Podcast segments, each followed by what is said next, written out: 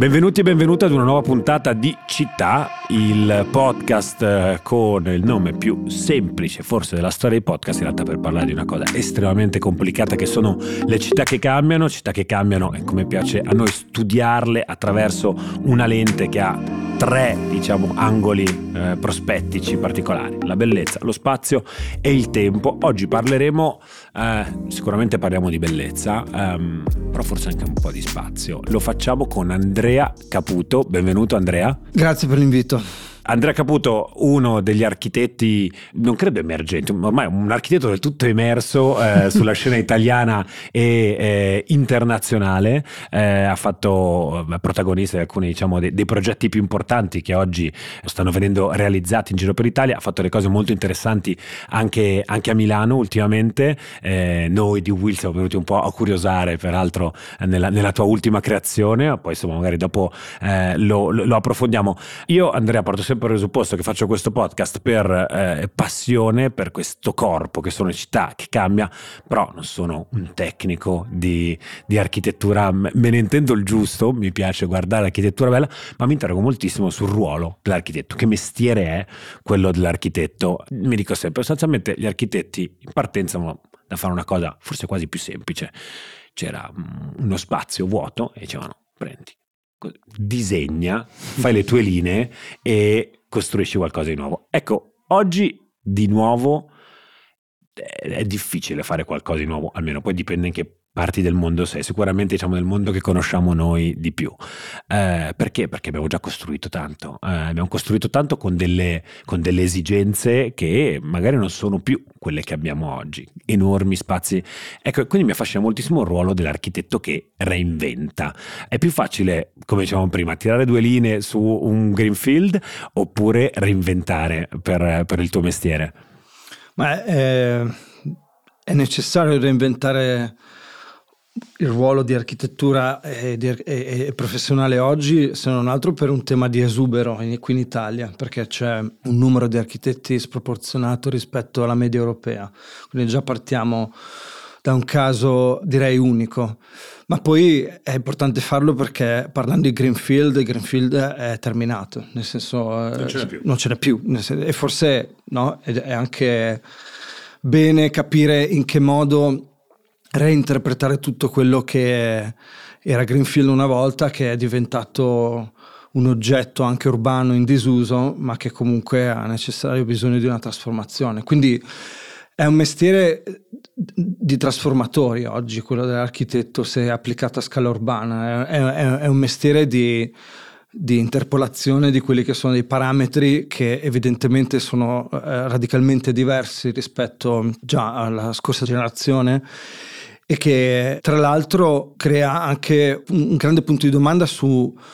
una categoria di architetti che, che è quella degli urbanisti, no? perché si sente sempre parlare meno degli urbanisti eh, degli, negli, ultimi, negli ultimi anni e questo è preoccupante, nel senso che poi la trasformazione urbana della grande scala è legata a una visione di città, una pianificazione della città, che è una fase, un momento cruciale del, del, del, dei, grandi processi di rinnovazione e, o rigenerazione, come Ma si perché se ne sta parlando di meno? Perché vedi, vedi, questo tipo di architetto come un architetto eh, in, in, sulla via di estinzione in qualche modo? Ma perché i processi di trasformazione urbana sta, sono stati in maniera esponenziale sempre più legati e delegati al privato. Nel senso, decenni fa era il pubblico che progettava le città, no? quindi il ruolo dell'urbanista per i piani pubblici era un ruolo assolutamente strategico perché comunque la pianificazione della città era un tema fortemente legato alla progettazione del pubblico, ma anche attuato dal pubblico. Era un architetto pubblico, cioè era un funzionario sì, in qualche modo che poteva essere anche un indi- professionista, anzi, gran parte delle volte erano professionisti indipendenti, però il fatto è che la pianificazione della città, la strategia di pianificazione è sempre stato un tema molto pubblico, no? di amministrazione pubblica e la partecipazione privata davvero esponenziale degli ultimi anni è stato quello che ha cambiato molto il paradigma, perché naturalmente quando ci si trova a pianificare una porzione intera, un quartiere intero di una città, una, un ambito che trascende quello che è l'edificio, ma che va proprio incontro a una scala da cambiare veramente i connotati di una porzione urbana, oggi assistiamo a questi procedimenti governati principalmente da privati che lavorano all'interno di un perimetro. Quando c'è un privato che opera all'interno del perimetro, naturalmente c'è un tipo di pianificazione, prima di tutto già disgiunta da quello che è l'insieme, perché l'abbiamo visto in casi molto frequenti negli ultimi vent'anni, si creano delle grandi isole, delle grandi enclave che sono molto autoreferenziali. Però poi all'interno proprio di questi recinti, che possono essere anche dimensioni veramente molto grandi, eh, il privato poi di fatto sviluppa, no? guardando quello che è una propria visione anche molto meno concertata e perciò l'architetto comunque ha un ruolo, un ruolo di progettista e quant'altro, però quello di urbanista forse meno rilevante perché devi, sei circoscritto in un perimetro, no? Quindi è questa trasposizione tra sviluppo pubblico e sviluppo privato che ha cambiato molto anche i ruoli, i nostri ruoli strategici all'interno delle grandi operazioni, almeno questa è una mia lettura. Vabbè, però è una lettura super eh, interessante e se vogliamo contemporanea, perché ci alcuni no, lamentano invece, guardando al passato, un eccesso di, di, di, diciamo, di interventismo pubblico fatto un po' con la matita dall'alto e quant'altro, poi forse una fase un po' di deregolamentazione. Oggi di nuovo ci sono questi piani di governo del territorio che in qualche modo mettono lacci e lacciuoli, però è molto interessante vedere la prospettiva di un addetto ai lavori che ti dice no, però guarda, in buona parte delle occasioni ci ritroviamo in realtà a lavorare, guarda, su quell'otto lì, sì ok, ho una serie di indici a cui mi devo, a cui mi devo tenere, però è molto disorganico rispetto ad una visione complessiva. È molto interessante se consideriamo diciamo, la città come un ecosistema che vive di tanti fili che la collegano l'una con le altre e se un pezzo è slegato dagli altri come una catena che certo. non regge a quel punto. Quindi molto, molto, molto interessante. Ma ti riporto di nuovo su, sul tema del, del reinventare, no? come dicevi tu, un'altra cosa interessante. Il Greenfield non c'è più, ragazzi, dimentichiamoci, soprattutto in un paese come il nostro, ma forse in realtà credo che a livello, a livello europeo sicuramente, ma anche a livello mondiale siano pochi posti dove, tolte alcune zone particolari, dove si, si, si continua ad espandere, diciamo, chiamiamola così con un termine brutto, la cementificazione sì. eh, degli spazi. Dove vedi oggi però i maggiori margini, diciamo, di creatività mm. per l'architetto sull'esistente. Cioè, mi veniva da chiederti: oggi giri per la strada, tu stai per metterti a lavorare sulle più grandi piazze eh, di Milano per reinventarla, come vuole eh, il, il, bando Reinventing Cities del eh, C40, che è questa grandissima associazione internazionale, questa alleanza fra comuni per rendere le città, appunto, per guidare il cambiamento sostenibile delle città. E tu stai facendo i più grandi snodi del traffico eh, milanese per eh, ritrasformarlo. Dopo ce ne parlerai. Però ecco, quando cammini per le città, tu viaggerai tantissimo, immagino, uh, per, per, lavoro. Dove vedi il maggiore spazio, margine di trasformazione di quello che oggi esiste, se, se è possibile inserirlo diciamo, in, un, in un settore, in un segmento? No, per me è possibile nel momento in cui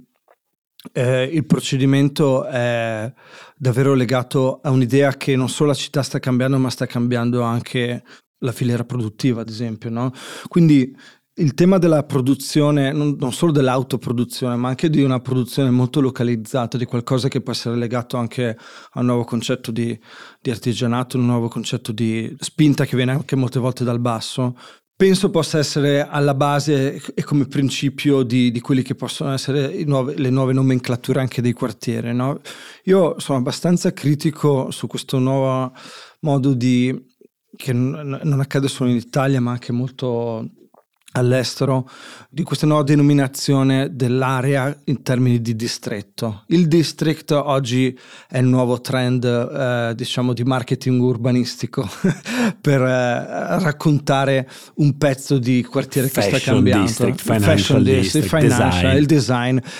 Però c'è una grande dimenticanza e forse superficialità ne, ne, nella denominazione di questo, di questo termine, perché il distretto è, è, storicamente legato a un'idea produttiva, nel senso il distretto della comunità cinese a Prato ha sempre avuto molto senso, perché lo è veramente, cioè quello è, è davvero un, un, distretto di produzione, è davvero ha, ha, dei connotati, ha una propria identità, ha una propria reason why e anche una propria quotidianità legata a quello che accade in quell'area. Però quando, forse a partire dagli Stati Uniti, uno dei casi più eclatanti è stato Miami con il Design District, no? Quelli sono casi in cui ti chiedi forse se la direzione sia esattamente quella, perché quello che succede e non è tanto dissimile da Londra, per esempio, dove c'è anche lì un design district, molte volte coincide con eh, la presenza di showroom di design, ma questo non è una filiera produttiva, questo non, non, non interseca le generazioni, non interseca i procedimenti, non interseca quello che è un'idea di scambio che non necessariamente deve essere culturale, ma deve essere anche, anche molto legata alla professionalità su un'area della città che vede un determinato procedimento in atto, no? È un'area a scopo commerciale che ha una destinazione forse leggermente eh, diversa dall'altra, però anche a New York sulla Bowery ci sono negozi elettrodomestici, nel senso questo non ne fa della Bowery un distretto del, del, dell'elettrodomestico, no? Cioè tutte le nostre città storicamente hanno avuto delle grandi città, hanno avuto delle aree dove trovavi più il tessile, no? Perché c'era, non so, più una... però questi non sono distretti, sono semplicemente delle, delle connotazioni urbane legate a volte alla presenza di ex industria, di una di un tipo di geolocalizzazione specifica che ci hanno portato ad avere a Brera molti showroom di design. Ok, però eh, senza nulla togliere a, all'area, il concetto di distretto, che tra l'altro è sempre associato, guarda caso, a una settimana che poi si attiva e poi sparisce e non rimane tanto, è critico perché a un certo punto poi diventa poco credibile il fatto che tu no, vada a connettare una zona della città dove eh, è il retail che sviluppa il distretto, ma non è esattamente il contenuto di quello che sta succedendo. Quindi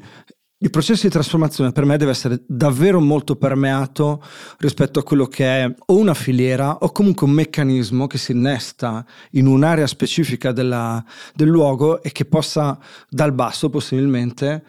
generare, iniettare nuova energia alla città, altrimenti diventa molto epidermico. Cioè tu dici, quindi il tema è le città cambiano di funzione nel, nel, tempo e quant'altro. Poi però si è innestato nelle città più moderne forse questa tendenza, eh, spesso guidata forse da logiche commerciali, eh, ad appiccicare un'etichetta su un determinato luogo eh, perché poi magari figlia di due o tre grandi eh, nomi o situazioni che si insediano in un determinato luogo e poi gli si mette, gli, gli si mette questa etichetta che però magari talvolta non c'entra niente con quello che quel luogo oggi respira o vive e questo dà vita, tu dici, ad un corpo un po' disordinato o forse non autentico, intendi dire, anche come, come città guardando al futuro? Sì, o semplicemente anche molto limitato nello spazio e nel tempo, perché poi eh, se il concetto di distretto coincide con quello di un esercizio commerciale tematico, poi alla fine hai anche una grande diaframma temporale di momenti off perché semplicemente completamente morti no? Certo. nel senso il financial district a Londra è un caso eclatante perché poi si accende e si spegne in una maniera anche abbastanza antitetica rispetto ai tempi che corriamo dove tutto è fluido, no? Mm-hmm. E quindi hai progettato un pezzo di città che invece deve stare aperto dalle 9 alle, alle 19 ed è molto fuori sincrono rispetto a quello che è la nostra vita oggi dove è molto diluito lo spazio del lavoro rispetto allo spazio domestico, gli spostamenti sono cambiati, se tu progetti un pezzo di città su questo modello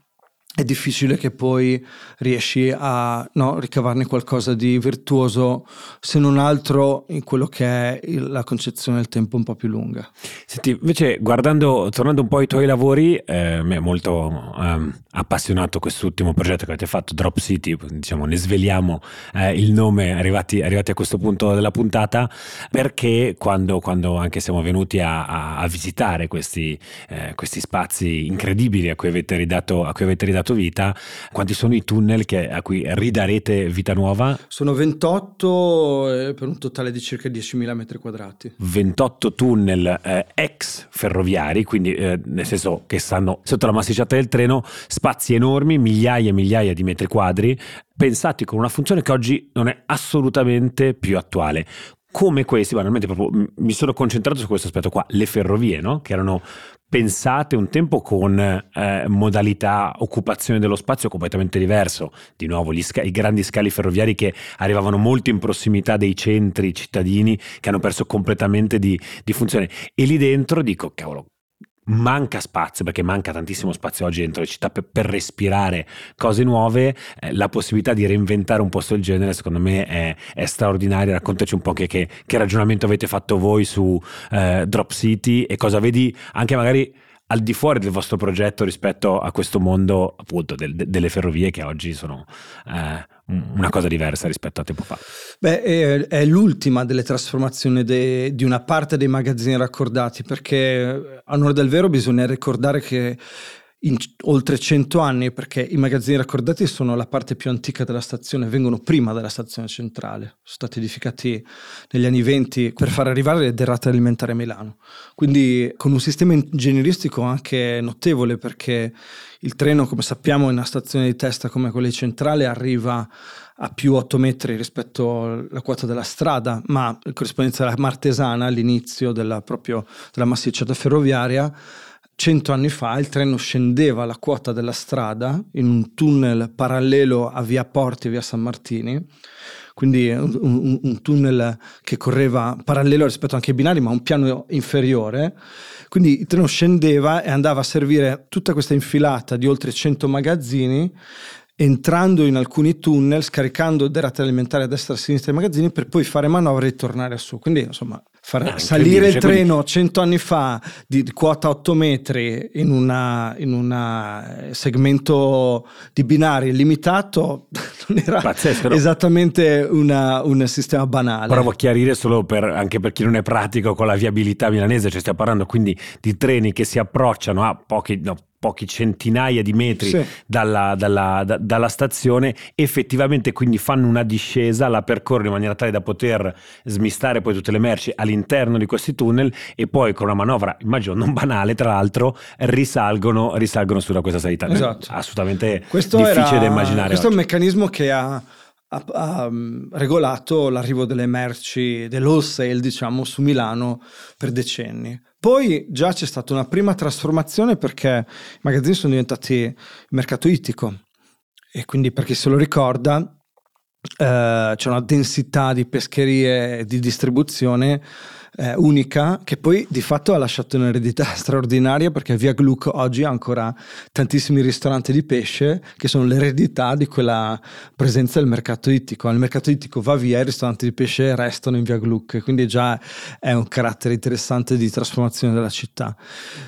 Dal mercato ittico diventa, i raccordati diventano una sorta di officina di, di micro officine, di, di, porti, di piccoli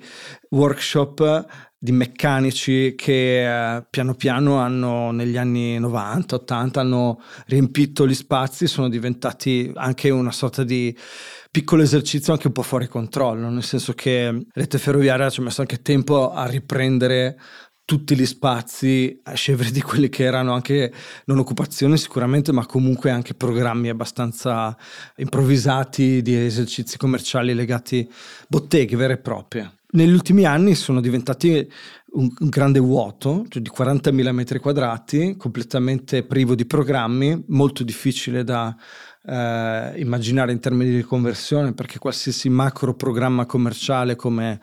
l'idea originale di grandi stazioni di un grande mall all'aperto non ha funzionato, non è mai partita e quindi Drop City si innesta in un quarto perché sono 10.000 metri quadri su 40.000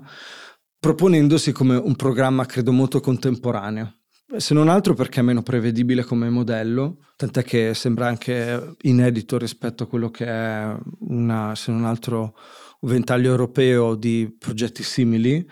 ma un centro di architettura e design che deriva dalla sommatoria di programmi complementari non è sicuramente diffuso. Quindi l'idea è quella di mettere insieme tanti aspetti legati a un ambito professionale che non è comunque quello solo degli architetti e dei designer, ma è, è legato all'industria creativa, è legato ai progettisti, quindi comunque si amplifica, ma che ha bisogno di spazi semplicemente molto diversi. Molto diversi perché un coworking generalista non coincide in termini di aspettative con quello che è, no, uh, richiede un, un architetto, quindi le dimensioni delle scrivanie, l'hardware eh, tutta una serie di facilities che stanno a, a, al contorno eh, sono più difficili da trovare. In più il laboratorio di prototipia, di, di falegnameria, di, di, di robotica sono altri programmi complementari che si aiutano a vicenda, nel senso che ci sono dei centri di eh, modellistica, di robotica in Europa straordinari, a Berlino, Eindhoven, c'è una cultura del progetto che è molto legata all'idea di cultura makers che comunque si sta già superando e tutto. Straordinari ma comunque isolati nella propria sfera e che invece io credo siano molto più interessanti da combinare con l'idea di avere un ufficio molto performante dal punto di vista anche proprio di struttura di servizi, no? quindi meeting room e quant'altro. Se poi tutto questo viene associato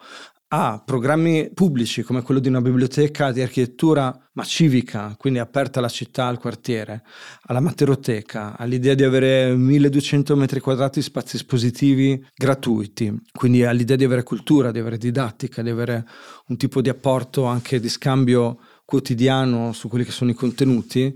e tanto altro. Questo allora fa sì che la città si trasformi, ma si possa trasformare su un procedimento che in parte coincide con quello che dicevo prima, cioè l'idea di produrre, però in parte anche coincide sull'idea di diversificare tantissimo quello che è anche un ambito professionale molto definito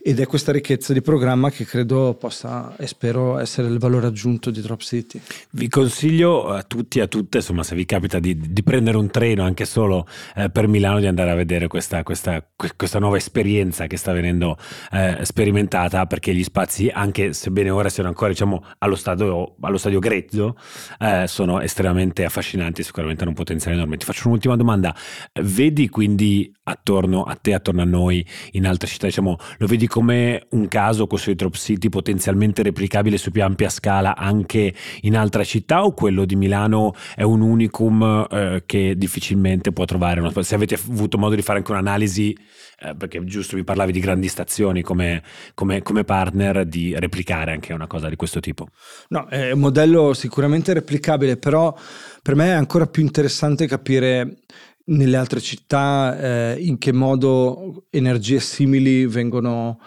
poste in questione e in che modo questi principi di riconversione possono essere viceversa interessanti per le città italiane.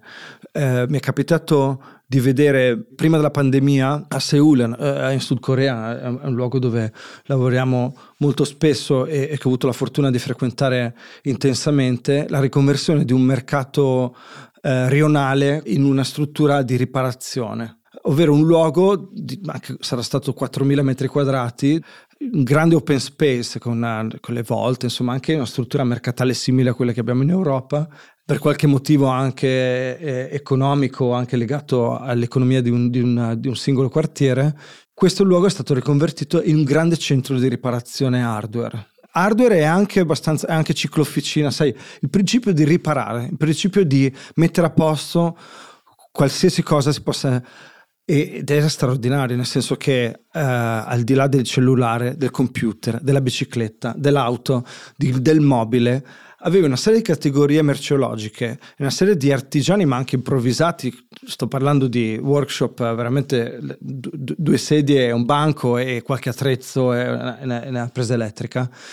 dove tutta la città, un pezzo di città, perché comunque Seoul è grande, sapeva che in quel luogo lì nel momento in cui ti si rompe la sedia o il telefono il casco, hai sicuramente qualcuno che ti dà una mano, ma anche in real time, no? che quindi è anche incredibile. Poi ovviamente c'è un po' di food, un po' di... Questo secondo me è un modello molto molto informale che comunque credo sia incredibil- di incredibile interesse perché comunque la cultura della riparazione oggi deve essere no? qualcosa di anche molto legato alle nuove generazioni